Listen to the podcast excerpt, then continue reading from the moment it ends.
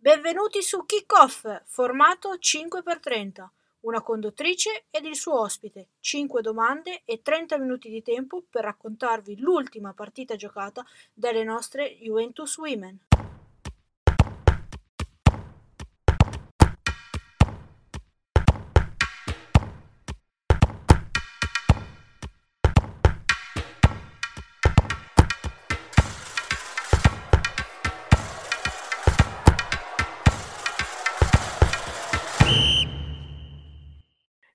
Ciao a tutti, ben ritrovati, una nuova puntata del podcast 5x30 di Kickoff.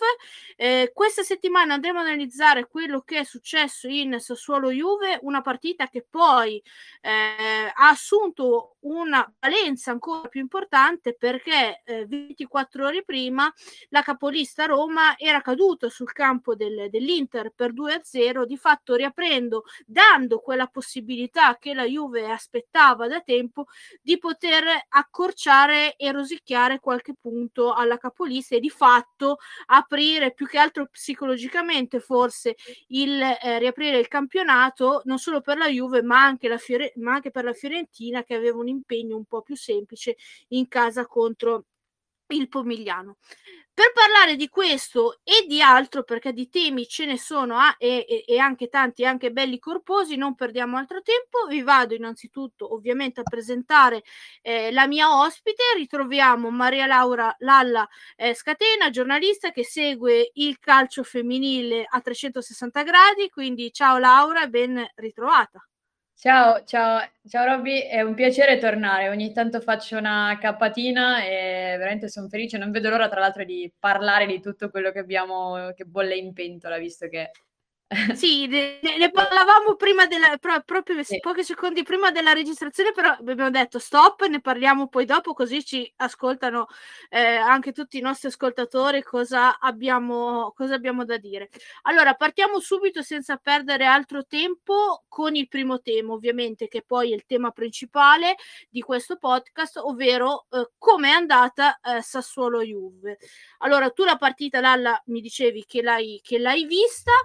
Un risultato 1-0, diciamo di cortomuso, forse di cortomusissimo, considerato che la vittoria è arrivata quasi in zona Cesarini, vicino o poco oltre qualche secondo il 90°, un gol importantissimo, come dicevamo, realizzato tra l'altro da una nuova arrivata e Cecchini, che quindi ha messo già un bel mattone sul campionato della Juve. Quindi io ti chiedo subito, senza perdermi in altri discorsi, che partita hai visto e che Juve soprattutto hai visto? Allora, guarda, secondo me bisogna dire una roba prima di analizzare la partita stessa, ma il fatto che ci si aspettava tanto dalla Juve perché veniva dalla Supercoppa. E secondo me la partita di Supercoppa è stata una sorta di cesura, nel senso c'è un prima e un dopo quella partita, perché questa stagione della Juve insieme a quella dello scorso anno, non solo perché ha comunque perso lo scudetto dopo anni, che è anche poi fisiologico poterlo perdere, ma in generale è stato un periodo difficile, no? E la Juve ha perso terreno, un po'. Soprattutto è merito anche di chi ha costruito poi negli anni scorsi e si è avvicinato al suo livello, però questa partita qui dopo la Supercoppa, che è stato uno spartiacque, secondo me ci ha dato delle risposte, che come mi aspettavo non hanno dei punti esclamativi, perché comunque la vittoria è arrivata, è quello che conta, come si suol dire dalle parti della Juve, però diciamo che ci sono ancora molte cose da curare. Quello che ho notato, e penso lo abbia notato anche tu, è che a livello di voglia, a livello di voglia di vincere, di crederci, di partecipare emotivamente alla partita, non c'è paragone tra quello che sta succedendo adesso e quello che succedeva qualche mese fa. E questo ci tengo a sottolinearlo, perché spesso, a volte, tra tifosi si va un po' a semplificare il discorso, non perché quando una squadra magari risulta poco emotivamente coinvolta o ci crede poco, non è perché non vuole vincere, è proprio che ci vuole un investimento di energia tale, una sinergia tale, che è anche poi difficile trovarla sempre, altrimenti si vincerebbe ogni volta e si sarebbe forti ogni volta. E tra l'altro questa squadra qui mi ricorda per certi aspetti un po' la maschile, che sta vivendo un percorso più o meno simile. Ma andando alla partita in particolare, ecco, dicevo, ci ha dato le risposte non da punto esclamativo, per il semplice fatto che dentro questa partita c'è stato praticamente di tutto. C'è stata forse un pezzo di storia, anche perché dall'altra parte avevamo contro un decano, si dice una decana, credo di sì, che è Daniela Sabatino, che ha praticamente sfiorato il gol, bellissimo tra l'altro su cross, una frustata di testa bellissima, all'84-85 più o meno, a 5 minuti dalla fine. Poi c'era Chiara Beccari, che è un prospetto forse tra i migliori in Europa, in prestito dalla Juve. Quindi ecco, proprio la situazione che si è creata rende questa partita importante. Qual è il senso, secondo me, di questa partita? Il senso è che la Juventus c'è, lo ha dimostrato, ma ancora bisogna dei suoi tempi, tanto che la prima occasione l'ha avuta, credo, poco prima della mezz'ora, se non ricordo male, e dopo aver visto quel Sassuolo anche provarci, perché seppure il Sassuolo non sia la squadra che era qualche anno fa, dove ha sfiorato diciamo anche quote Champions, è una squadra che in campo ha dimostrato di saperci stare. Poi è un pochino altalenante, perché tra l'altro nelle ultime due gare, se non sbaglio, veniva dalla sconfitta in Coppa Italia con il Milan, correggimi sempre se sbaglio, che giusto, tutto giusto, sei più come dire, funzioni più da ingegnere rispetto a me sui numeri e sulle date, e aveva invece battuto poi l'Inter, che a sua volta ha battuto la Roma. Quindi un sacco di incroci quest'anno ci sono, e il Sassuolo è uno dei protagonisti, una delle squadre protagoniste. E la Juventus però ha saputo compattarsi e ha ritrovato, ecco questo è un tema secondo me importante, anche se il Sassuolo non ha segnato, ha ritrovato Barbara Bonansea e ha colpito un palo, e si è resa protagonista di alcune situazioni, e questo fa molto, perché lei incarna un po' quello spirito di cui parlavo prima. Quindi la Juventus c'è, non è ancora secondo me al suo massimo, se la volessimo dire come disse Sarri all'epoca, forse è a un 75% probabilmente, non lo so, c'è e lo ha dimostrato segnando quel gol, che tra l'altro forse è una delle occasioni più fortunose, ne aveva create di più belle, di più architettate in maniera migliore, l'ha segnato in quel modo, e quello dice molto, perché a volte servono anche partite sporche di questo tipo per poi riavere la qualità, la costanza. A livello di qualità io credo che ci siano alcuni elementi imprescindibili, e una su tutte è Arianna Caruso. E sorge qui un problema, aprirò una piccolissima parentesi che chiuderò subitissimo, è che io non so se tu hai visto i suoi social negli ultimi giorni, ma qualche parola ha scatenato un po' qualche paura di addio, e su quella partita in generale, ecco, questa è la mia visione, il fatto che comunque la Juve ha provato a giocare, e nei momenti in cui il Sassuolo ha provato ad uscire, ha provato a fare il suo gioco, è riuscita a resistere molto più di come ha fatto soprattutto nella prima fase della stagione. Io non so se tu sei d'accordo, non vorrei dilungarmi troppo a livello retorico, ma io credo che sia una lettura abbastanza calzante alla situazione, per poi passare ai singoli. Sì, io penso che la Juve abbia fatto una partita che è figlia del risultato di 24 ore prima, perché una partita già difficile, per i motivi che tu hai raccontato giustamente prima, è diventata forse ancora più difficile, ma a livello mentale, dal risultato della Roma, perché appunto questa era un'occasione che la Juve aspettava da quasi 2 anni, praticamente. E la Roma non aveva mai dato segnali di cedimento, c'erano magari state quelle 3 o 4 partite, come è stata poi Sassuolo-Juve, in cui magari l'aveva poi risolta negli ultimi 5 minuti, o addirittura, proprio guarda la coincidenza, a Sassuolo l'anno scorso la Roma la vinse al 93esimo con un gol di Bartoli, vado a memoria però mi sembra di non sbagliare. Quindi davvero il Sassuolo poi è sempre stato un po' non dico una bestia nera, ma una bestia incaronita, chiamiamola così, con la Juve, perché ha sempre trovato delle difficoltà. Ci ricordiamo il Sassuolo come l'avversaria che clamorosamente vinse dopo la Premier contro la Fiorentina nel 2017, come la squadra che nell'anno in cui praticamente la Juve batté tutti fu l'unica in grado di non essere battuta né all'andata né al ritorno, mi sembra l'anno successivo. Cioè il Sassuolo è sempre quella squadra che forse per l'allenatore, per come gioca e per tante cose, almeno una delle due partite di campionato la Juve la mette sempre in difficoltà, e la Juve ha sempre delle partite difficili da affrontare. Quindi, detto questo, io mi aspettavo una partita difficile come è stata, una partita dove poi sembrava che la palla non volesse mai entrare, nonostante la mole di occasioni create. Se andiamo a vedere le statistiche, parliamo di 22 tiri verso la porta, di cui 10 in porta. Quindi in questo dato comunque era già in doppia cifra dopo la fine del primo tempo. Quindi parliamo di una partita che la Juve sostanzialmente ha dominato, rischiando forse due volte, Lalla, una nel primo tempo nei primi minuti, e quell'occasione che ci hai ricordato quella lì è stata anche clamorosa, esatto. Sì, ma poi sostanzialmente la Juve ha fatto la partita, ha creato le occasioni, mancava veramente solo il gol. E il fatto forse di averla vinta in questo modo può anche dare un'ulteriore carica a quello che verrà dopo.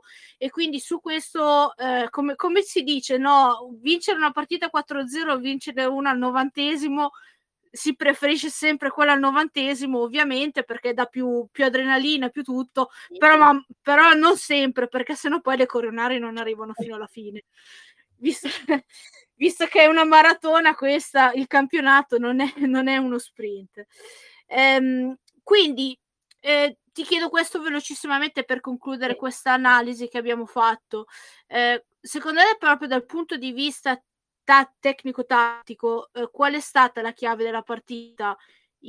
L'entrata di Cecchini, che è stata brava e fortunata, e freddo soprattutto buttarla dentro nell'unica occasione che ha avuto? Ma guarda, secondo me non c'è stata una vera e propria svolta, ecco, o una chiave, come hai detto tu, per capire e indirizzare la partita. È stata più una cosa di maturazione, nel senso che era arrivata a un punto in cui la squadra stava talmente girando che è riuscita a trovare il gol, come abbiamo detto prima, non una situazione chissà quanto architettata e bella, ma più che altro è stata brava ecco, a sfruttare quello che le è capitato. Non credo che ci sia, secondo me, un episodio, un ingresso o qualcosa che ha cambiato la partita. Si è svolta un po' fisiologicamente come era. Una cosa forse però abbiamo dimenticato, il fatto che, e per quanto la Juve abbia appunto ritrovato Bonansea, abbia in avanti gente come Cantore che sta migliorando, chi è che è entrato? C'era Beerensteyn, Tomà è entrata alla fine, nuovi acquisti eccetera. Comunque c'è bisogno di una punta, perché non c'è, è quello che probabilmente manca di più in questo momento, anche se poi ci sarebbero altri reparti. Si è visto in questa partita che la punta vera non c'è effettivamente stata. E questo non significa che debba essere per forza Girelli, ma bisogna, secondo me, cercare una soluzione a questo problema qua. Non so se tu sei d'accordo, l'avevo dimenticato prima, adesso mi viene in mente, mi hai parlato di svolta e quindi mi è venuta in mente questa cosa qui. Io non so se sei d'accordo, però io noto questa cosa, cioè c'è bisogno di un riferimento, per quanto in avanti ci siano giocatrici molto molto valide. Sì, per come sta giocando la Juve in questo periodo, io spero che l'entrata a pieno ritmo di Girelli, spero già dalla prossima contro la Fiorentina, possa già essere un altro tassello, un punto di crescita ancora per la squadra, che appunto, come dicevi tu adesso, sta girando bene, sta girando almeno come standard a un livello medio-alto. Certo è che l'infortunio di Nistrom non ci voleva, ci vorrebbe forse il rientro di Chiara Beccari, che è quella la punta un po' del futuro della Juve. Però diciamo che da adesso fino a maggio Beccari non torna indietro, non ha senso secondo me, anche cioè, se c'è l'intenzione, cosa che credo al 100%, ce l'hanno detto anche i nostri giornalisti che sanno di Juve Women, di rinnovare il contratto a Girelli, quindi non ha senso di andare a comprare una terza punta, un'altra titolare. Quindi diciamo che poi capire però come gestire, perché comunque Girelli validissima, tra l'altro anche personalmente è noto quanto io la stimi e la apprezzi. Non l'avremmo mai detto leggendo X. Esatto, però bisognerà poi capire un po', cioè proteggerla in un certo senso, quindi non penso giocherà tutte le partite, anche perché l'obiettivo ovviamente è quello di tornare in Champions. Sarebbe utile per ogni partita, ma comunque lei compirà 34 anni ad aprile. Quindi non lo so, probabilmente il rientro di Beccari, il suo rinnovo che si vocifera sono cose necessarie, però ecco, non mi stupirei se ci fossero altri movimenti su questo fronte. Però questa, diciamo, è una cosa d'estate, c'è ancora tanto calcio. Sì, però mi è venuto in mente con la svolta. Sì. Parlando di nuovi arrivi, però, quindi andiamo alle protagoniste, ovviamente io ti faccio questa domanda, quindi andiamo a toccare il secondo punto sulle protagoniste. E Cecchini è arrivata dopo i primi minuti di assaggio della Serie A, della sua nuova squadra col Milan, entra in 10 minuti, fa il gol decisivo. Caligaris arriva dopo pochi giorni, ha buttato in campo in Coppa Italia, quando la partita era sostanzialmente finita. A Sassuolo titolare, un po' a sorpresa secondo me, lasciando in panchina Salvai. Ti chiedo, come hai visto, soprattutto Caligaris, visto che ha giocato di più, ma anche i Cecchini, e secondo te quanto possono dare questi due acquisti nuovi di gennaio alla Juve per il resto della stagione? Allora, guarda, io parto da un aneddoto che mi fa anche molto ridere. Durante l'Europeo del 2022 eravamo lì nella sala stampa, chiamiamola così, e a un certo punto la maggior parte erano giornalisti stranieri, noi italiani ci conoscevamo più o meno tutti, poi c'era Betty Bavagnoli che gironzolava ogni tanto, appariva, che era chiaramente quella che ne sapeva più di calcio, c'era lei, Carolina Moraci, e a un certo punto si parlava della Svizzera e qualcuno nominò Caligaris. Anche io dissi, accanto a me c'era Andrea Amato, il fotografo, dissi, certo con Caligaris è facile avere un rigore, e io ci rimasi malissimo perché non ha riso praticamente nessuno, e io mi riferivo a Novella Caligaris, no? Nuotatrice, tuffi e quant'altro, e quindi questa cosa io adesso quando la vedo in campo mi viene da ridere perché sono sempre a pensare a quello, mi viene però anche da sorridere perché secondo me ha avuto un impatto, anche se chiamiamolo minimo a livello di tempo perché ha giocato praticamente solo una partita, molto molto positivo. Comunque è una calciatrice che a livello di età è matura, perché dovrebbe avere, se non sbaglio, 27 o 28 anni, mi sa che è la mia età. 26-27. Ah, ok. Tanto che parli vado a controllare. Sì, ma più o meno sarà 96-97 a livello di millesimo. E l'ho vista veramente sicura. Poi comunque è una calciatrice che ha fatto delle presenze, cioè ha giocato in nazionale e viene da un prestito da un club come il Paris Saint-Germain. È una calciatrice che secondo me può dare tanto e può esprimersi tanto. Questa è una caratteristica fondamentale all'interno della difesa della Juventus di quest'anno, secondo me.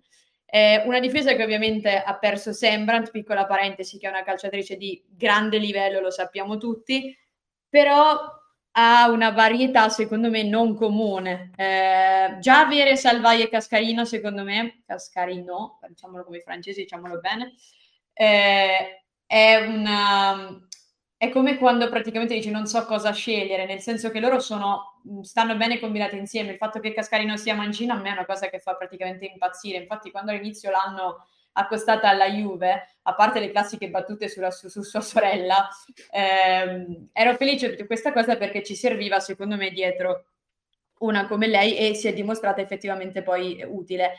Ecco, una come Caligaris all'interno di quel contesto lì, in cui c'è anche Lenzini, non dimentichiamolo, è una calciatrice che può dare tanto, perché non è una ragazzina e è, diciamo, nella fase di maturità, non so se hai controllato poi l'età.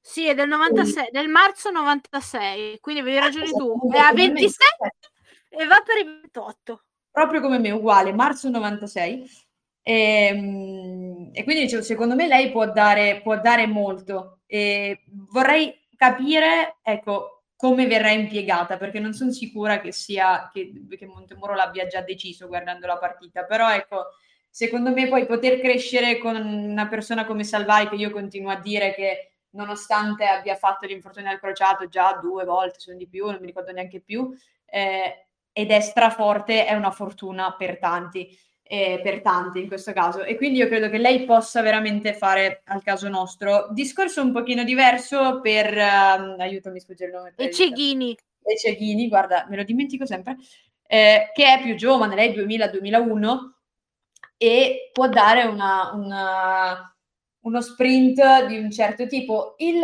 problema, che poi non è un problema, è una questione più che un problema, è che davanti abbiamo veramente tanto materiale, per certi aspetti grezzo, nel senso positivo del termine ovviamente, perché si parla di giovani, quindi penso, a parte ovviamente Girelli e Bonansea, non lo diciamo questa cosa,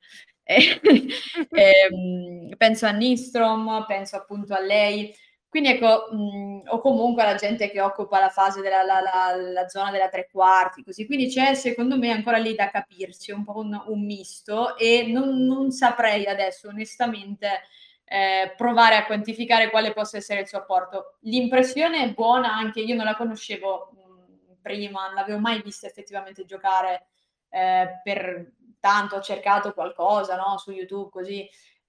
Su Twitter, scusami, perché su Twitter gira molto calcio femminile, non so se qualcuno non frequenta Twitter, che lo faccia, non la conoscevo, e l'impressione che mi ha fatto è una buona impressione, quindi secondo me può essere utile, nel senso che è magari diversa dalle altre, ma deve essere bravo Montemurro a usare bene tutte le armi che abbiamo davanti, perché ne abbiamo tante, ma secondo me non abbiamo ben chiaro come utilizzarle, almeno questa è la mia percezione.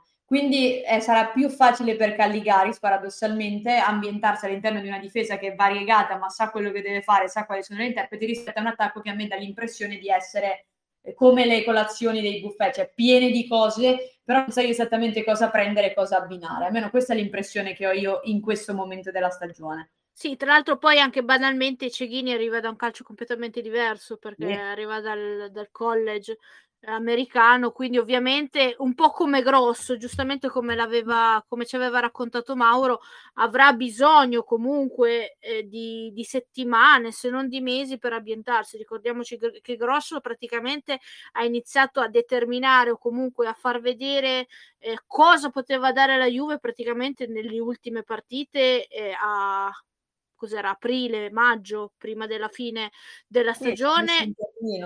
Esatto, ma è normale, è un ambientamento, però considerato comunque la giocatrice che ci hanno raccontato dall'America, i premi che ha vinto e le giocatrici che hanno vinto quei premi di cui abbiamo raccontato nelle puntate precedenti, diciamo che è un bel curriculum con cui presentarsi.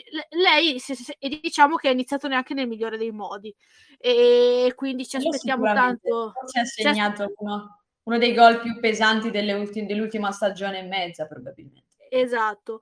Prima di finire, che poi cambiamo argomento, sottolineo ancora una cosa, un piccolissimo mini tema. La Juve sta inanellando, diciamo, vittorie, perché finora il 2024 la Juve ha solo vinto, e anche prestazioni dal discrete a importanti a molto buone, come è successo in Supercoppa, praticamente senza, o comunque con l'apporto al minimo sindacale, o forse anche un po' più sotto, della giocatrice che è stata poi l'anima, forse la leader tecnica della prima parte di stagione, ovvero l'olandese Beerensteyn. Quindi il tifoso pensa: se la Juve è questa, voglio un po' vedere come, quando ci sarà Beerensteyn e ritornerà, si riprenderà e tornerà a essere incisiva come è stata la prima parte della stagione, il tifoso magari pensa: questa squadra volerà, non ce ne sarà per nessuno. È giusto che pensi così, però è un tema secondo me corretto, cioè che la Juve è diventata comunque una squadra, come dicevamo prima, che ha tante armi, e ha anche tante, avendo anche tante soluzioni, riesce magari una partita la decide Garbinò, come è successo in Supercoppa, un'altra partita come è successo con Milan la decide Cantore con un Eurogol, in Coppa Italia ritroviamo come protagonista soprattutto Bonansea, oggi inteso la partita con Sassuolo la determina Cecchini, magari la partita con la Fiorentina la decide Girelli, la partita con la Roma magari la deciderà un'altra giocatrice, speriamo. Ecco, questo fatto di essere, diciamo, poco dipendenti dalle proprie campionesse è una cosa che a me ad esempio piace moltissimo, perché significa che la squadra gira indipendentemente da chi è in giornata o meno. Ah sì, per certi aspetti io credo che questa sia un po' l'esaltazione del gioco di squadra, no? Se il calcio è un gioco di squadra, siamo in 11. Poi è chiaro ovviamente che c'è sempre il singolo che più emerge. La Juve era stata abituata soprattutto, sì, l'anno scorso abbastanza a dipendere, non nel senso negativo del termine, perché molto spesso viene usato con un'accezione negativa. Era stata abituata ai gol di Girelli, che ha fatto delle stagioni in cui praticamente segnava anche solo respirando. Adesso è un po' diverso, hai ragione tu, perché a me viene da dire che la necessità aguzza l'ingegno. In questo caso la necessità di dover portare dei punti, la necessità di risalire da un momento difficile per gli standard a cui era abituata la Juventus, ha portato un po' a essere un po' più camaleontiche. Per questo la Juventus ha trovato in più calciatrici, ecco, armi da sfruttare in partite diverse. Quindi quello che dicevi tu, pensiamo ai tiri da fuori, al gol di Cantore, oppure alle accelerazioni di Beerensteyn, di Bonansea, sono armi che ti sono sempre utili, ma poi devi essere bravo ad usarle nei momenti in cui possono essere più appunto funzionali, possono essere letali. Quindi io credo che questo sia da una parte un tratto di maturità, perché una squadra che riesce a fare questo, che ripeto, secondo me questa squadra forse un po' di tempo fa, qualche mese fa ti avrei detto una squadra che va rifondata. Adesso ti dico, vanno fatti ovviamente dei miglioramenti, quasi dei restauri, direi così, però è una squadra che ha già iniziato, secondo me, a cambiare pelle. Non è più nella fase in cui la pelle la sta solo togliendo come i serpenti, ma la sta già cambiando, e quindi questo qui è un indice di maturità appunto di una squadra in fieri, come direbbe la professoressa del liceo, però è una squadra che, proprio essendo ancora in questa fase di transizione, come dicevi tu, ritrovando gente come Beerensteyn, che è stata protagonista della prima parte di stagione, ritrovando gente come Girelli, tenendo questa Bonansea così com'è, perché no, fra non so quanto ritrovare anche Rosucci, ecco, il fatto che ancora si possa trovare l'apporto di queste altre calciatrici di un certo valore ci fa capire qual è il margine, secondo me, ancora di crescita. Quindi sono d'accordo con quello che dici tu, è una fotografia giusta, e speriamo, ecco, che si sblocchino un pochino tutte, che quindi possano deciderne una ciascuno, anche se poi a livello di risultato decide chi fa gol, ma sotto sotto sappiamo bene che ce ne sono due che la decidono anche senza fare gol, e penso che tu abbia capito di chi sto parlando di solito. Beh, uno è sicuramente Girelli. No, in questo caso no, diciamo che da un minuto e mezzo, secondo me, i motori, ecco, che sono sotto, che fanno... Ah, sì, ho capito, stanno a centrocampo. Esatto. Caruso, Grosso. Sì, secondo me sono loro perché sono Grosso. Tu prima dicevi, quando è arrivata ha dovuto adattarsi, sono super d'accordo, ma la prima volta che Grosso ha toccato il pallone si vedeva che aveva un tocco diverso, cioè era proprio una cosa diversa, di un'altra categoria. E Caruso, vabbè, Caruso, adesso sembra che giochi da 1000 anni, in realtà è ancora giovanissimo, eppure è lei, secondo me, il motore, ecco, di tutta la macchina, che pare si sia rimessa a moto e stia quasi tornando alla velocità di crociera. Tra l'altro aggiungo in questo un altro ingrediente e poi cambiamo discorso, la serenità con cui la squadra sta giocando. Ne parlavamo 2 volte fa, forse con Mauro e Miriana Cardinale, E questo dovuto forse anche al lavoro che ha fatto Montemurro prima di tutto su se stesso, che forse ha fatto un bel respiro e adesso anche magari ovviamente non li vedo, mi immagino io gli allenamenti ma anche le partite trasmettono una squadra che sembra veramente più maturata e meno nevrotica come poteva essere stata alcune partite all'inizio di quest'anno e come chiaramente è stata l'anno scorso, quindi se ti ricordi l'ultima volta che avevamo parlato, adesso non mi ricordo più che partita era, però avevamo parlato di una squadra che sembrava un malato che si stava riprendendo. Ecco, forse questo malato è uscito dall'ospedale, che diciamo così, e sta finendo la fisioterapia, ma con serenità, ma con anche l'entusiasmo di vedere che si sta riprendendo, sta ritrovando in tutto e per tutto se stesso. Quindi io la Juve, se dovessi fare un paragone, me la immagino in questo modo. E appunto mi colpisce aver finalmente ritrovato un allenatore che riesce a far girare la squadra e riesce soprattutto a preparare le partite bene, come lo conoscevamo, come è stato il primo anno. Sì, esattamente. Okay. Non aggiungo altro perché l'abbiamo detto e mi sembra una buona conclusione per l'argomento, altrimenti noi siamo qua fino a dopodomani e continuiamo a crogiolarci anche un po' nella nostra retorica. Lala, dovremmo pensare di fare una trasmissione H24 ad un certo punto. Tipo la maratona mentana. Esatto, cambiando ospiti ogni tanto, potrebbe essere un'idea. Io dico che secondo me ce la facciamo a fare 24 ore di trasmissione. Una puntatona speciale qualcosa, non so. Quindi ci sarà qualcosa da festeggiare.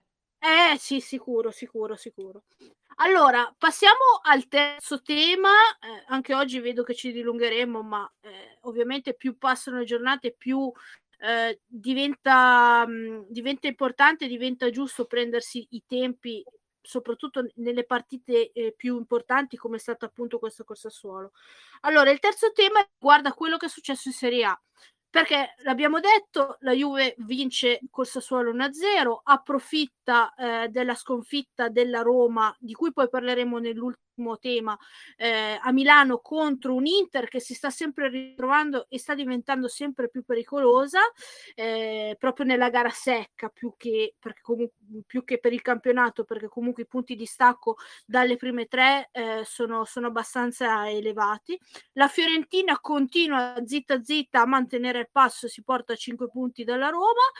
Le altre due partite chiave, comunque molto importanti, sono stati quelle di Sampdoria e Napoli, con il Napoli che conquista a Genova un punto prezioso in chiave salvezza, perché di fatto è diventata una lotta a due con il Pomigliano, una retrocederà direttamente e l'altra farà lo spareggio, molto probabilmente, e diciamo l'ultima spiaggia per il Milan, che in casa batte il Como 3-2 e si rilancia verso quel quinto posto, l'ultimo posto disponibile per quella scudetto. In chiave classifica, come detto, vediamo la Roma che vede accorciarsi, dimezzare il suo vantaggio, la sole tre lunghezze sulla Juve, la Fiorentina 2 punti sotto la Juve, poi c'è un distacco di 11 punti con l'Inter, che è un po' solitaria al quarto posto, per quello parlavo di mina vagante. Al di sotto ci abbiamo il Como e la Sampdoria 15, il Sassuolo settima a 14 e il Milan che si è rilanciato a 13 e come dicevo poi prima infine abbiamo Pomigliano a 5 e Napoli a 3. Quindi d'accordo, mancano ancora 4 giornate se non mi sbaglio alla fine della 4-5 della stagione 5 della prima fase, però già la classifica più o meno ci sta dicendo che 4 squadre sono praticamente sicure di essere nella scudetto, che sono Roma, Juve, Fiorentina e Inter. Ci sono Como, Sampdoria, Sassuolo e Milan che si giocheranno l'ultimo posto, probabilmente della scudetto, e Pomigliano e Napoli che lotteranno per non arrivare ultimi. Cosa ci hai detto quindi? Quali sono le tue riflessioni su questa giornata importante di campionato, visto anche appunto gli scontri che ci sono stati, e come valuti anche tu questa classifica? Allora, secondo me è una classifica che ci aspettavamo, nel senso che, mi spiego, io penso che a questo punto ci aspettassimo già tutti un po' un solco, no? Tra le due, tra la pool scudetto e la pool retrocessione. Però ci eravamo detti, io credo proprio io e te in una vecchia puntata, se non sbaglio, o ce lo siamo detti in privato, non lo so. E ce lo siamo detti. Ce lo siamo bello detti sicuro. Che il Como avrebbe sparigliato le carte in tavola. E adesso attualmente a livello poi di punti, anche essendo pari alla Samp, è effettivamente il Como quinto, e questo lo fa a livello, se guardiamo la griglia di partenza, lo fa assolutamente a discapito del Milan, che sta giocando con il fuoco, perché veramente rischia, nonostante ci sia ancora margine, ci sia ancora tempo, veramente rischia di essere la squadra tra le grandi, chiamiamole così, che resta fuori. Quindi era, diciamo che non mi aspettavo di trovare dentro pochi punti invece quattro squadre, cioè io mi aspettavo questo Como battagliero, ma non mi aspettavo anche la Samp e il Sassuolo così vicine, perché sono tutte in 2 punti, da 15 a 13 mi pare. Sì. E, quindi ecco, questa cosa qui non me l'aspettavo, mi aspettavo già, ecco, una lotta meno serrata per quanto riguarda l'accesso al quinto posto, perché diciamocelo senza mentirci, i primi 4 posti secondo me ce li aspettavamo tutti. Io personalmente a inizio campionato non mi aspettavo la Fiorentina sopra l'Inter, ma dopo qualche giornata si è capito che la Fiorentina ha, secondo me, tanta qualità, e poi la Fiorentina ha Bocchette, e come dicevamo prima, il calcio è un gioco di squadra, ma quando hai gente di questo tipo hai una marcia in più, cioè per citare il poeta, è un gioco semplice alla fine il calcio, quindi quando hai gente di questo tipo ne giovi, e la Fiorentina secondo me ha imparato a giovare proprio della presenza di Bocchette, oltre ovviamente, perché lo ripetiamo sempre che non fa mai male, è un gioco di squadra, quindi diciamo che quella sua presenza galvanizza un po' tutti, ma hanno imparato, ecco, a valorizzarsi, quindi non è un caso secondo me che si trovi al terzo posto, a pochissimi punti tra l'altro da Roma e Juventus, e con la Juventus si scontrerà fra 2 gare, se non sbaglio, giusto? No, la prossima è vero, fra 2 è l'Inter, quindi è la Roma, sì, ho confuso maschile e femminile, sì. Sto facendo un bordello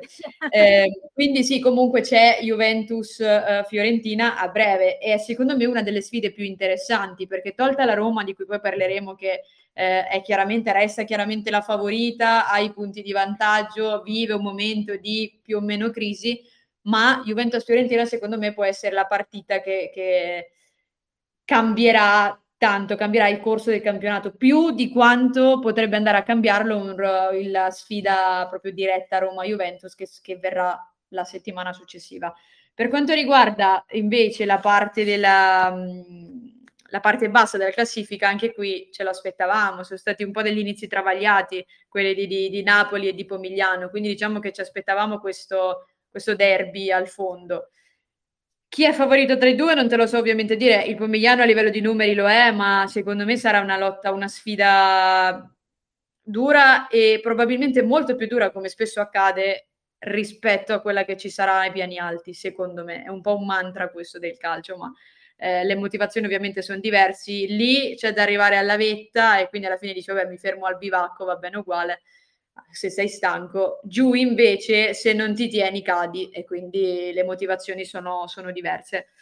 Quindi secondo me è una classifica, cioè l'ultima giornata ci ha detto quanto ci aspettavamo, saranno molto più interessanti le prossime 2 giornate.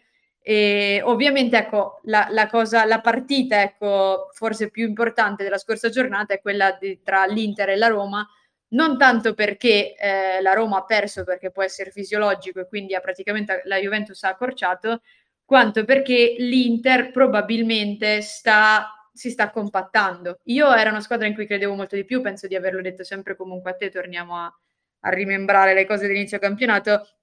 È una squadra che può fare molto meglio, cioè ha 20 punti, ma secondo me può fare veramente molto meglio. E quindi ecco, credo che quella partita lì sia stata, a livello di punti, ovviamente ha fatto muovere la classifica, ma per l'Inter può essere, ecco, una partita che spinge forse in avanti una squadra che ha del materiale, e adesso all'improvviso ha aggiunto anche una macchina tedesca, così, sì, dal nulla, senza senso, Lina Magolo ovviamente, e quindi non lo so, secondo me questa classifica qui ce la si poteva aspettare. Vediamo cosa succederà la prossima. Diciamo che ci sono, come dicevo, ancora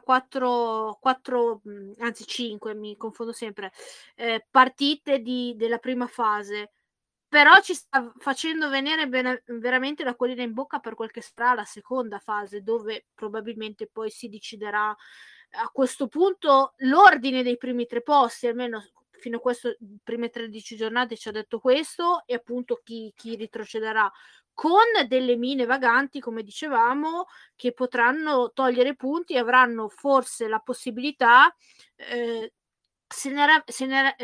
modo sereno, di giocare le partite senza pressione, perché mi immagino una seconda fase di andare a giocare sia la Juve che la Roma che la Fiorentina in casa dell'Inter, o ricevere l'Inter, e sicuramente non ci si ritroverà l'Inter che è andata a Biella contro la Juve e che ha perso 5-0, ma sicuramente è una squadra che vorrà farsi vedere e vorrà magari preparare il prossimo anno per poter dare la caccia ai primi posti e soprattutto trovare un posto Champions. Quindi veramente ti chiedo questa, la domanda è proprio questa, quest'anno forse vedremo veramente valorizzato il nuovo format che compie 2 anni appunto in questa stagione.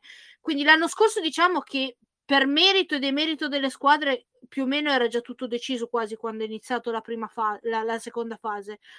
Oggi invece rischiamo veramente che la seconda fase possa stravolgere tutto e vedere le partite spettacolari che abbiamo già visto degli antipasti in queste giornate. Sì, secondo me sì, cioè potrebbe essere un campionato, una stagione a cui il format si adatta molto, perché veramente è una questione di le prime squadre sono in quanti? 5 punti, quindi comunque si può veramente scalare come le macchinette quando si fa il jackpot, no? Che vedi proprio passa, è uguale, quindi mi dà quell'idea lì e può cambiare di tutto. Poi ci sono nelle ultime 4-5 partite che mancano, che come hai fatto bene il conto tu, ripeto, sui conti mi affido totalmente a te perché io non ricordo neanche quando è il mio compleanno, ci sono degli scontri che possono smuovere veramente i piani alti, perché parliamo di Juventus-Fiorentina, Juventus-Roma, quindi veramente la seconda fase sarà un altro campionato, non come l'anno scorso che era più o meno, come hai detto tu, già tutto un po' indirizzato, perché i punti erano stati accumulati durante l'anno, ma sarà un quasi combattimento ad armi pari, perciò magari vedremo, ecco, quello che l'anno scorso non abbiamo amato e che non ci siamo godute, che è la seconda fase. Quindi sì, sono d'accordo su questo. L'hai anticipato prima e quindi andiamo al quarto tema, questo magari lo trattiamo molto velocemente perché poi voglio fare un focus su quello che sta succedendo alla Roma, perché abbiamo anche un risultato fresco e anche delle cose da dire. Allora, adesso la partita col Sassuolo era un antipasto del primo e del secondo, ovvero delle prossime 2 giornate in cui la Juve sarà protagonista a Biella lunedì, se non mi sbaglio, contro la Fiorentina, quindi uno scontro diretto, subito dopo, la settimana dopo, un altro scontro diretto in casa della Roma. Queste due partite l'avevamo già detto all'andata, ma io te lo richiedo dopo un girone adesso. Sono 2 partite che si faranno sentire, e quanto si faranno sentire, quanto peseranno poi alla fine del campionato, non solo in termini di punti, anche dal punto di vista psicologico. Allora, con questa Juve qui, che secondo me ha anche solo per approccio un 10-15% in più di possibilità di vittoria rispetto a quelle che aveva nella prima parte del campionato, che avrebbe avuto nella prima parte del campionato, ti direi che possono avere un grosso peso, nel senso che secondo me ci sarà differenza. Se la Juve vince con la Fiorentina arriva con uno spirito la partita con la Roma, se la perde o la pareggia ci arriva già con un altro. Però sono quelle partite che tu vai ad affrontare con la consapevolezza che non puoi sbagliare, cioè nel senso è come quando vai a dare un esame e sai che non hai un altro appello. Se hai l'altro appello vai lì e dici vabbè provo, magari va, magari non va. Se devi passarlo per forza altrimenti non ti laurei, è un po' più difficile, anche se poi in campo i valori sono gli stessi. Quindi secondo me queste due partite possono pesare moltissimo in entrambi i versi, cioè possono pesare mentalmente ed emotivamente a livello negativo e quindi addirittura pesare sulla prestazione, ma al contrario possono anche far da volano per quello che verrà. Quindi secondo me è cresciuto di tanto l'impatto psicologico che queste due gare possono avere in questo momento, perché è cambiata la squadra, è come tu prima citavi un paziente uscito dall'ospedale, adesso ti dico è come un adolescente, cioè che un giorno stai volando, dici bellissima la vita, ti capita una cosa brutta è tutto bruttissimo, te ne capita una bella è tutto bellissimo. Quindi secondo me più o meno a livello di immagini, visto che questa sera ci stiamo sbizzarrendo con metafore, immagini eccetera, ci sta un po' questa qui, avranno un peso non indifferente, sia in negativo che in positivo, poi dipenderà ovviamente dal risultato, e non lo avranno solo sulla Juventus, che appunto lo accoglie in questo modo da adolescente, ma lo avranno soprattutto sulla Roma più che sulla Fiorentina, che per quanto mi riguarda, nonostante ci si aspettasse tanto, soprattutto vista la stagione dello scorso anno, ha molte meno pressioni rispetto alla Juventus e rispetto alla Roma. Sì, ovviamente la Fiorentina in questo momento a livello psicologico è la squadra che forse sta meglio, no Lalla? Perché il suo obiettivo che poteva essere quello di tornare in Champions, non dico che è raggiunto perché ci sono ancora una marea ovviamente di punti a disposizione, ma visto anche l'andazzo e quello che sarà, diciamo che si è messo in una bellissima posizione. Quello che verrà in più, un secondo, addirittura uno scudetto, esageriamo, sarà oltre. Gli obiettivi minimi di Juve e di Roma sono invece diversi, perché l'obiettivo, ne abbiamo parlato più di una volta con Mauro, l'obiettivo minimo della Juve è minimo al secondo posto, sì. Anche poi per un discorso di programmazione di Champions League. E la Roma, non dico che è un obiettivo minimo, ma comunque anche visto il campionato che ha fatto fino adesso, che ha fatto l'anno scorso, se non vince lo scudetto anche col mercato che ha fatto, è una sorpresa. Su questo penso che tutti gli addetti ai lavori erano d'accordo. E quindi veramente ci apprestiamo a vedere di che pasta sono fatte queste squadre anche a livello mentale. Poi è logico. Ragioniamo sul fatto che magari una Fiorentina fa un exploit e arriva alle partite della seconda fase in testa alla classifica. Poi quando un conto è arrivare lì, un conto è poi avere l'istinto del serial killer di andare a vincere il campionato. Sono due cose completamente diverse. Una squadra per pur che giochi bene, per pur che abbia fatto bene fino adesso, è una squadra che tolto Bocchette, tolto pochissime, forse è una squadra totalmente inesperta. Quindi lì fa molta differenza e poi ci dà anche un assist per quello che dicevamo, che andremo a dire poi sulla Roma, tanta differenza, soprattutto in contesti in cui la differenza a livello di punti poi è poca.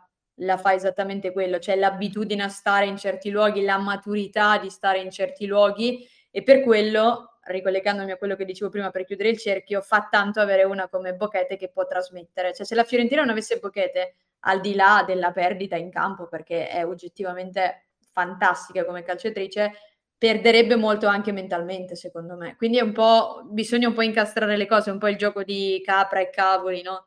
da portare, quindi sono d'accordo.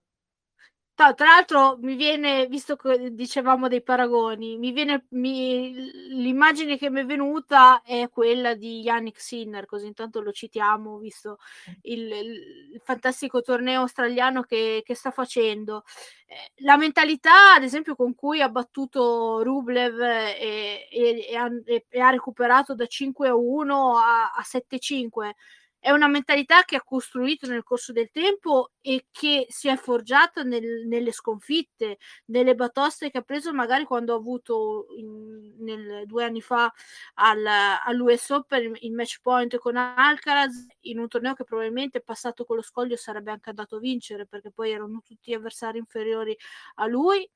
e invece c'è cascato, tra virgolette, al quinto set, e però da quell'esperienza ha fatto tesoro. Ecco, la Fiorentina arriverebbe in quei momenti senza questa esperienza, tolte appunto Bocchette, e quindi come è stata anche la Roma qualche anno fa, che aveva una squadra forte, ma poi magari nelle partite dove doveva veramente fare il salto di qualità non riusciva mai a farlo. Ci è voluto del tempo, ci sono volute le sconfitte, ma da quelle sconfitte è cresciuta e è diventata la squadra che conosciamo, che abbiamo ammirato da avversari, perché giusto dirlo, è un po' invidiato, lo ammetto, in certi momenti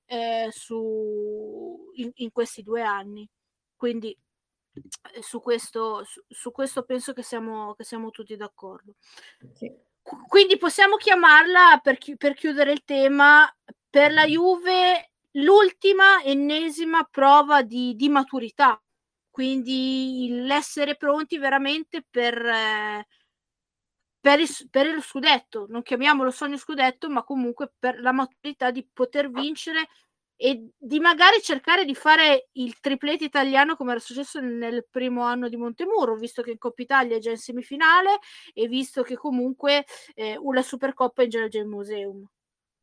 Sì, diciamo che più che un'ultima prova di maturità è un'ulteriore prova di maturità. Ti faccio questo distinguo per un motivo molto semplice, perché come abbiamo detto prima è una squadra in fieri la Juventus, nel senso che è una squadra sia vecchia ed esperta che giovane e immatura, è un po' una crasi di queste due cose, quindi è un ulteriore esame di maturità per capire se si può legittimamente pensare allo scudetto. E poi vedremo, perché secondo me questa squadra che ha le possibilità di vincere lo scudetto, nonostante la Roma resti favorita, nonostante la Fiorentina sia lì zitta come abbiamo detto prima nelle prime posizioni, è una squadra che ha capito di essere una squadra in transizione, quindi ecco, sì, è un esame di maturità, ma non è affatto l'ultima chiamata per me, quindi vedremo un attimo. Una maturità forse, ecco, non ti ho ferrata subito, tu intendevi una maturità in chiave scudetto, questo scudetto qua, e quindi sì, esatto. Sono d'accordo, nonostante okay. Il panegirico, sono d'accordo. Perfetto, allora vogliamo nell'ultimo tema, perché penso sia giusto, almeno a me il risultato di Milano ha sorpreso tanto quando l'ho visto, però poi alla fine, a mente un po' più fredda, qualche ora dopo la partita, il sabato sera, ho detto ma non è poi così tanto sorprendente, considerato tutto quello che è successo. Allora, la Roma, quindi andiamo un po' a viaggiare in cosa sta succedendo alla Roma. Io ti anticipo già che non voglio usare la parola crisi, perché secondo me la Roma non è una squadra in crisi, è una squadra che ha delle difficoltà, ma assolutamente non è in crisi. E questo secondo me è un distinguo importante, perché una squadra in crisi secondo me ha più possibilità, cioè ha meno possibilità di riprendersi nel breve periodo. Una squadra invece che è in difficoltà magari le basta 2 o 3 risultati di fila per riprendersi, e questo secondo me appunto è un importante distinguo da fare, quindi aspettiamo un attimo prima di parlare di crisi. Oggi però nel 2024 la Roma ha iniziato perdendo un trofeo, la Supercoppa contro la Juve, una vittoria meno netta di quello che ci faceva vedere di solito in casa contro fanalino di coda Pomigliano, di fatto, o quasi, una sconfitta in Coppa Italia contro sorpresa in Napoli che per 2-0, che la costringerà a una rimonta fra un paio di settimane nelle infrasettimanali con il ritorno a Roma. Ha perso la partita contro l'Inter a Milano, e oggi il risultato fresco di un'ora fa circa ha preso un'altra batosta, più che altro dal punto di vista psicologico, perché in una partita chiave per la sua Champions League ha fatto in casa 2-2 col Bayern, ma più che altro la batosta è dovuta a come è arrivato questo punteggio, ovvero una Roma che circa la mezz'ora sblocca la partita con Giacinti, il Bayern la pareggia all'87esimo, Giuliano trova la rete al 93esimo del 2-1, la partita sembra finita e poi invece il Bayern trova il pareggio al 96esimo, di nuovo sempre la stessa marcatrice Schuller, che definisce il 2-2 e che complica rispetto al 2-1 il passaggio del turno ai quarti di finale. La Roma adesso sarà davanti a altre 3 settimane, perché le abbiamo contate prima della registrazione, veramente complicate, dove tutte le partite che incontrerà saranno partite decisive per la sua stagione e partite difficili. Giocherà con la Samp, una Samp che ha fermato la Juve a dicembre, quindi può essere una squadra potenzialmente magari pericolosa se trova una Roma più scarica del normale. La gara decisiva per la Champions League, l'ultima, che si giocherà in Olanda, dove visto anche il risultato di PSG Ajax, che in questo momento tra primo e secondo tempo le francesi stanno vincendo 3-1, costringerebbe la Roma a vincere in Olanda e a sperare che il PSG vinca in Germania per passare il turno. E poi ci sarà lo scontro diretto con la Juve, poi in casa, poi ancora ci sarà appunto la partita di Coppa Italia contro il Napoli. E poi ci sarà gradatamente la partita contro mi sembra contro Sassuolo in casa e un'altra che non ricordo. Per finire ci sarà poi lo scontro diretto contro la Fiorentina, Roma-Fiorentina, che si giocherà al Tre Fontane. Quindi le ultime 3 partite di campionato, tra l'altro, si giocheranno in un'unica settimana, perché la penultima sarà infrasettimanale.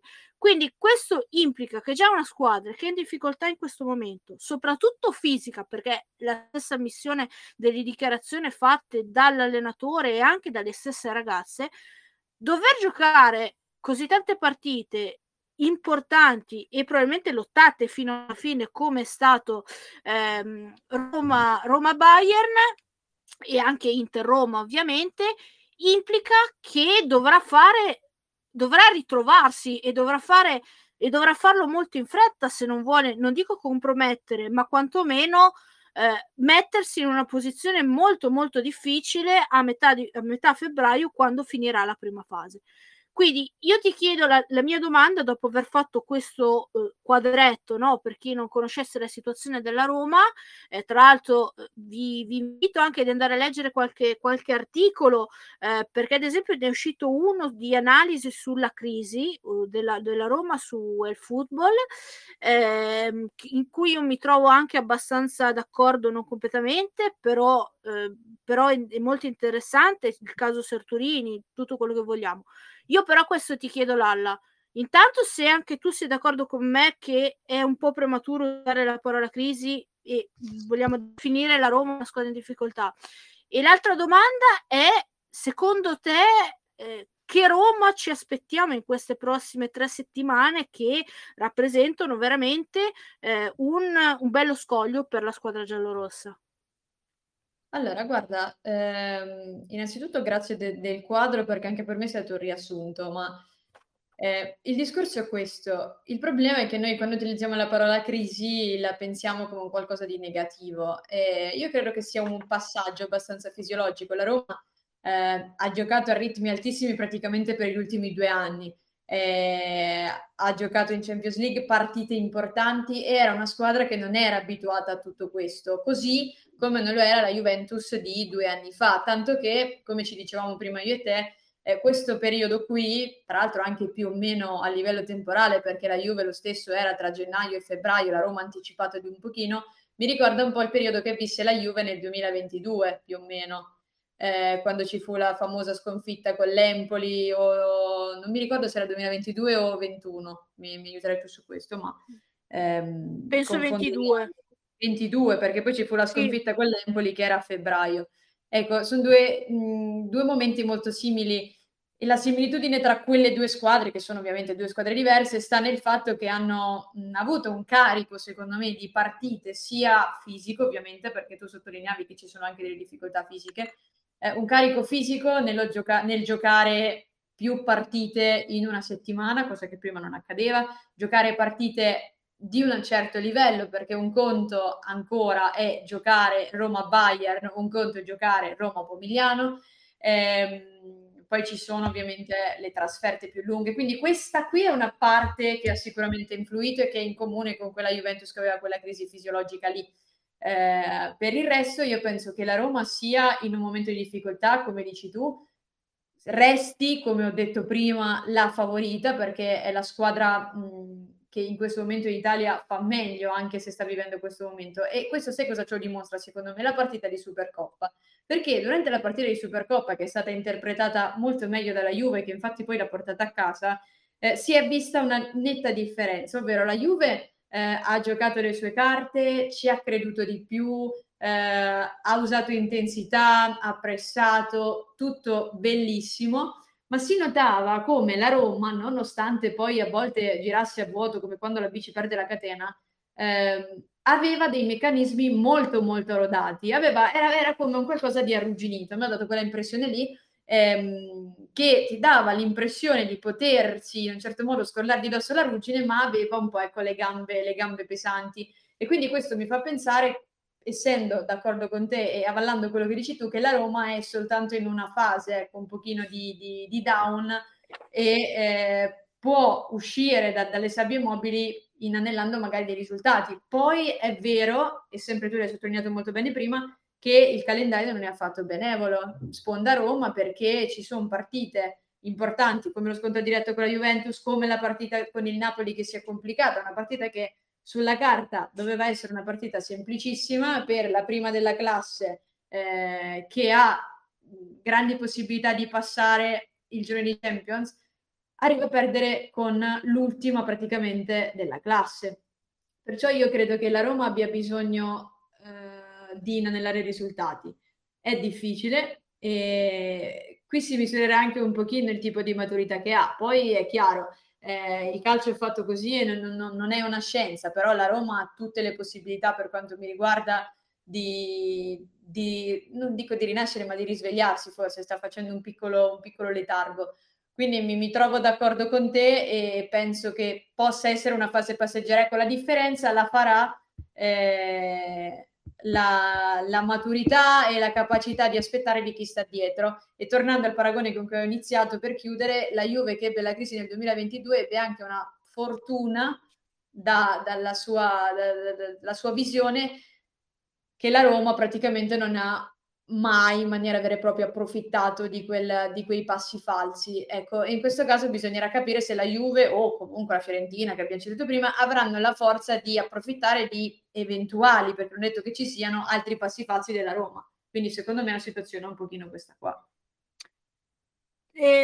Parto per approfondire una cosa che ti anticipavo anche prima della registrazione. Sono d'accordo con te.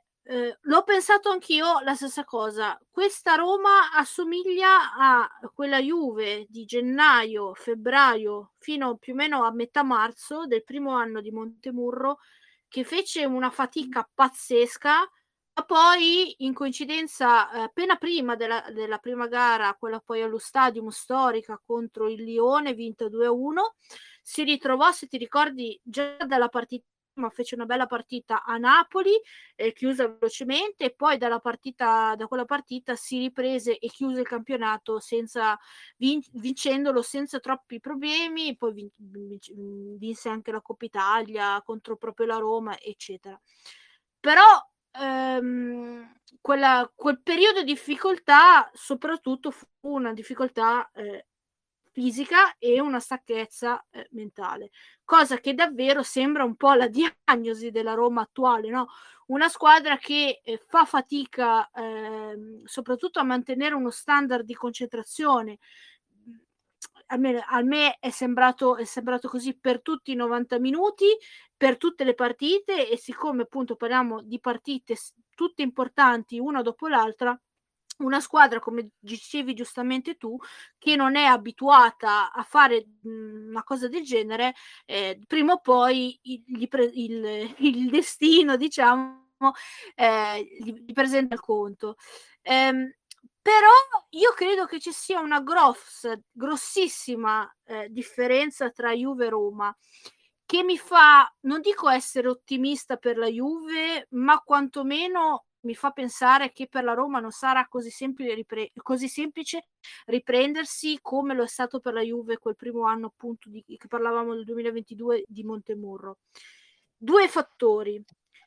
Poi mi dici se sei d'accordo o no. Il primo, sì, mi sto muovendo, ma non dovresti sentire confusione, devo attaccare il computer per forza, altrimenti crepa.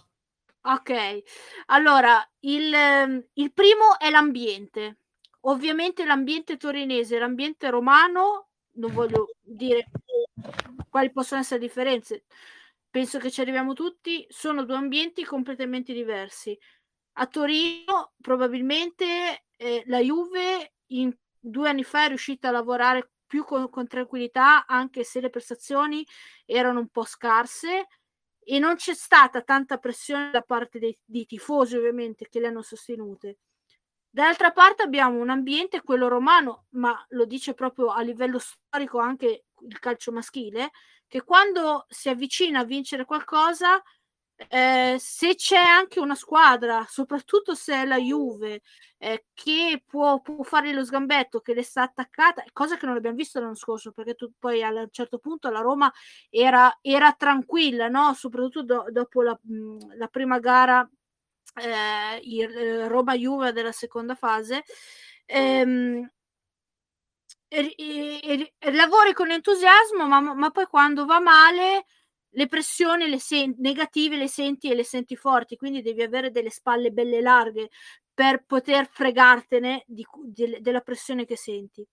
La seconda differenza, diciamo che è la condizione fisica. La Juve di 2 anni fa mi sembrava una squadra che a gennaio e febbraio avesse lavorato molto dal punto di vista fisico per essere al top a marzo. Infatti, se ci ricordiamo, molte partite le decise poi nell'ultima mezz'ora. Una squadra che riusciva a andare, non aveva il cambio di ritmo, appunto dal punto di vista fisico, per via di un richiamo atletico, ma che poi tutto sommato riusciva a mantenere lo stesso standard per tutta la partita.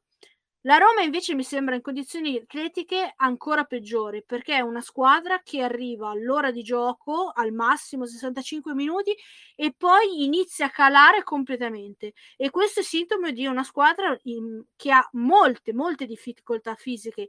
E a me hanno insegnato, quando ero dirigente a calcio, un preparatore atletico, che una squadra in questo stato è una squadra che difficilmente fa fatica ad avere una condizione accettabile se non si ferma e non si fa un richiamo atletico. Apro e chiudo una parentesi, a prova di questo ce l'ho avuta personalmente sotto gli occhi l'anno in cui l'Alessandria maschile andò in Serie B, arrivato Longo, l'allenatore Longo, Moreno Longo, a gennaio decise, rischiando di fare una preparazione atletica, quella che si fa di solito a luglio in estate, compromettendo, diciamo, le partite che andavano da metà gennaio fino all'inizio di marzo, fine febbraio, quindi un mese e mezzo, per poter essere poi brillanti alla fine per i playoff, e alla fine poi quel playoff le vinse e l'Alessandria in Serie B. Ecco, questo coso qui. Poi ho un'altra cosa da segnalare, però volevo sapere, Lalla, cosa pensi di queste due cose. Sì, guarda, sei stata talmente dettagliata che è anche difficile controbatterti qualora non fossi d'accordo. Io penso che sia un'analisi giusta, nel senso che a volte noi parto dalla fine e poi torno all'ambiente. Sì. A volte noi non ci soffermiamo molto su quello che è il lato fisico, nel senso diamo quasi per scontato che atleti facendo quello di lavoro abbiano, no, sempre come se avessero un rendimento costante, come se fosse una PlayStation, no? E tendiamo a non, il tifoso tende a non a non analizzare questo lato lì. Ed è chiaro poi che subentra anche una sorta di strategia, ci sono varie scelte, c'è chi sceglie di una preparazione di un certo tipo, che un'altra, quindi io credo che sia giusto un po' il tipo di quadro, il tipo di quadro che hai dato tu. Può darci una chiave interpretativa? Sì. È detto che sia vera? No. Però io penso che sia un po' un lato che tendiamo a non sottolineare, ecco, a non valorizzarlo, ecco, più che sottolineare, a non valorizzarlo quanto serve. Siamo tentati a buttare tutto, ma proprio tutto, sulla questione ambiente, quindi mi leggo alla prima cosa che dicevi, perché è una questione molto più nazional-popolare, nel senso, è chiaro quello che dicevi tu, un ambiente come Roma declina le pressioni in maniera completamente differente rispetto a quello che può essere l'ambiente di Torino o di Milano o di una squadra che ha delle pressioni diverse, come poteva essere Brescia qualche anno fa o Firenze stessa. Il discorso è che in questo, ecco, si ricalca un pochino quello che probabilmente è successo per anni di storia al maschile, ovvero Roma è una piazza calda, dove calda è un termine del tutto positivo, e quindi molte volte vincere significa essere super esaltati e perdere, no? È un po' più difficile perdere, ecco, soprattutto nel momento in cui hai una squadra forte.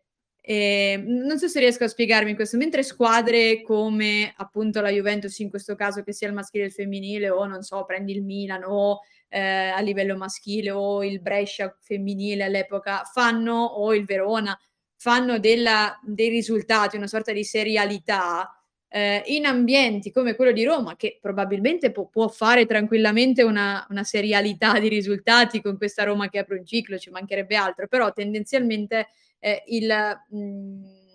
l'ambiente è quello lì, no? Quindi quando si arriva ad avere squadre di questa caratura, perché la Roma in questo momento è la squadra italiana migliore, si creano, ecco, si possono creare degli anfratti all'interno di questi luoghi, degli anfratti di difficoltà, e quindi può essere difficile anche psicologicamente uscire fuori dalle sabbie mobili.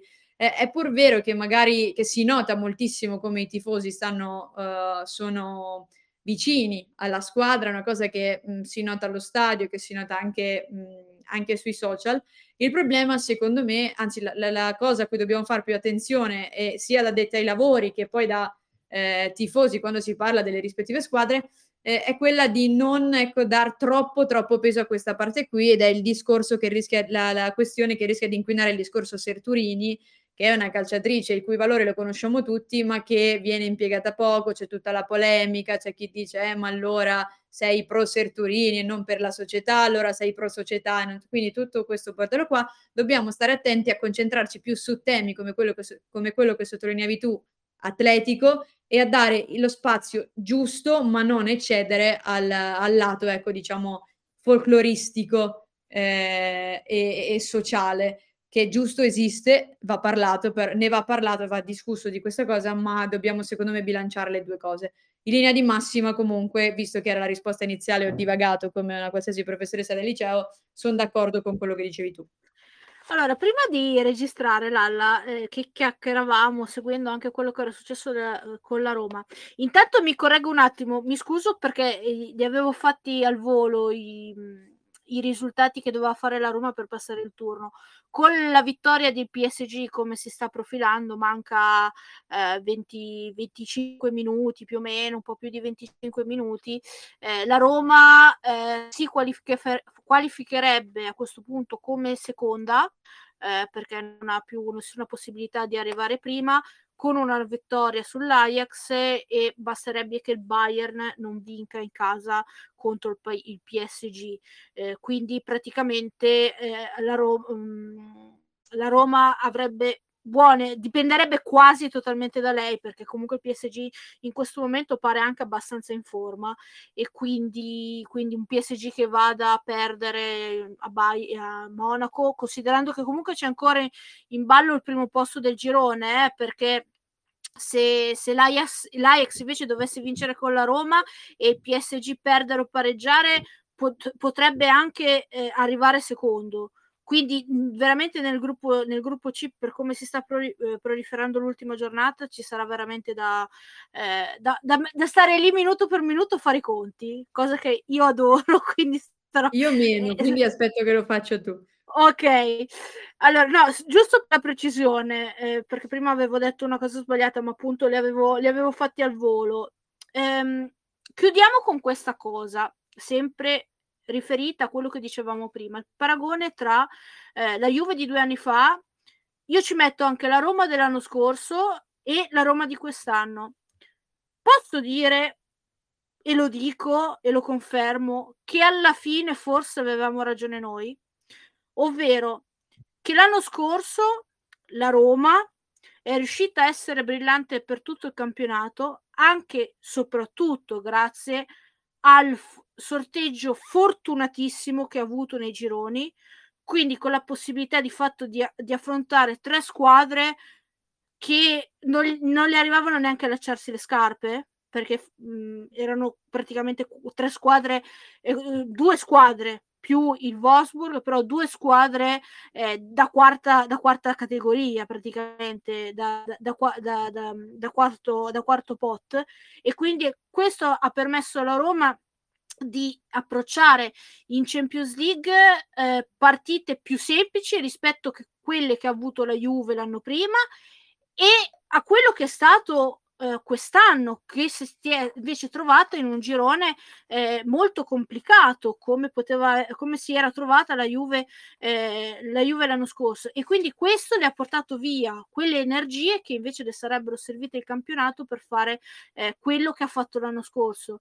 Io voglio sottolineare questo dato che mi sono andata a cercare, ci ho messo anche un po' per trovarlo, quindi ci tengo a sottolinearlo. La Roma non perdeva punti contro, quindi non pareggiava e non perdeva contro squadre che non si chiamavano Juventus in campionato dal 19 marzo del 2002, quando pareggiò 1-1 in casa con il Milan. Quindi questo significa che per quasi 2 anni tutte le partite che ha giocato in campionato contro avversari che non si chiamavano Juve le ha vinte. No, mi fa ridere perché prima hai detto 2002 non 2022, io ho detto sono in questo universo. Cioè 2022, giusto? No, solo. No, l'abbiamo capito, tranquilla, mi ha fatto solo ridere, però sì, è un dato che fa riflettere, perché ti fa capire anche il valore del duello tra le 2 squadre, di come si siano incastrati i loro periodi e la cosa, come ben detto tu, è anche influenzata da chi incontri in Champions, perché ovviamente è vero che la Roma adesso è al secondo anno in Champions, cioè che affronta il girone, ed ha accumulato stanchezza anche, però è chiaro che tu sia Roma, che tu sia Juventus, che tu sia qualsiasi squadra, se il girone è più abbordabile risparmi in chiave, in termini di energia, in termini di qualsiasi cosa, e quindi ecco, anche in questo senso secondo me il dato che hai portato, gli esempi che hai fatto, le osservazioni di adesso ci fanno capire l'importanza del duello Juve-Roma e di come le 2 squadre cambiando si siano incastrate invertendosi i ruoli. Avevo scritto un pezzo forse proprio di quell'anno, il 2022, che è stato praticamente poi l'anno del passaggio del testimone, avevo scritto un pezzo che se non sbaglio si intitolava "Quando la Roma fa la Juventus". Avevano già iniziato a invertirsi a livello di leadership nel campionato, e quindi secondo me ecco sono veramente significativi i dati che hai riportato e quello che stiamo appunto osservando adesso. Quindi questo poi ci dà, con questo chiudiamo, anche perché è praticamente diventato un podcast, ma penso che avevamo pochi dubbi che sarebbe diventata una cosa del genere, però comunque abbiamo parlato di cose molto importanti e le abbiamo fatto secondo me con il tempo corretto. Sarà importante, questo ci dà anche un'ulteriore indicazione per Juve, Roma e Fiorentina, a questo punto le diamo quasi praticamente per fatte, che saranno le 3 qualificate probabilmente al 95%, 90-95% alla prossima Champions League, ma soprattutto alle 2 squadre che arriveranno prima e seconda, o Juve Roma, che vogliono andare ai gironi, come la costruzione delle squadre il prossimo anno, se si vuole competere, anche soprattutto per il livello a cui è arrivata la Serie A, e che ci aspettiamo che il prossimo anno, come tutti gli anni, cresca ancora, servono veramente una rosa sia dal punto numerico, sia quindi quantitativo, sia dal punto di vista qualitativo, adatta per fare le due competizioni, perché in questo momento sia la Juve che la Roma dal prossimo anno non possono permettersi di fare delle figuracce in Europa. Sì, diciamo che più frequenti l'Europa e meno hai attenuanti nel caso di figuracce o comunque di prestazioni non all'altezza, perché poi finisce il bonus, chiamiamolo così, dei principianti e inizia ad avere un certo credito, perciò poi le tue cadute pesano di più. E hai ragione, cioè molto spesso la Roma, ecco, forse in questo è l'ultimo forse tassello che le manca per raggiungere la sua maturazione, è avere la panchina alla totale altezza delle titolari, nonostante abbia veramente giocatrici di un certo valore e ne abbia acquistate altre nel tempo e sia riuscita, ecco, anche a valorizzare altre giocatrici, perché la Roma all'interno del contesto ha rivalorizzato Giuliano, ha valorizzato Giacinti, che sono calciatrici che hanno un grande talento ma che avevano vissuto dei momenti un pochino meno brillanti. Quindi sì, secondo me tanto passerà dal mercato, e prima ancora il mercato è tipo un cane che si morde la coda, passerà dalle qualificazioni in Champions e dalle vittorie che ci saranno.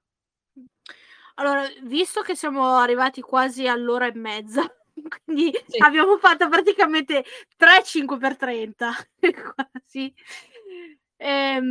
Non c'è più tempo, quindi sfrutterò la prossima occasione per spiegare perché proprio mi avevi dato un assist fantastico. Purtroppo non posso fare come fanno le compagne di Girelli quando gli sforna assist del genere, così ti faccio contenta con la metafora.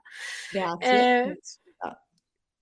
Non posso sfruttarlo e buttare la palla in rete, però alla prima occasione veramente andremo a parlare di quanto sarà importante per la Juve continuare a vedere quello che succede in Champions e al 30 giugno quale sarà la sua posizione, perché tra nona e 10° posto può cambiare tutta la prossima stagione.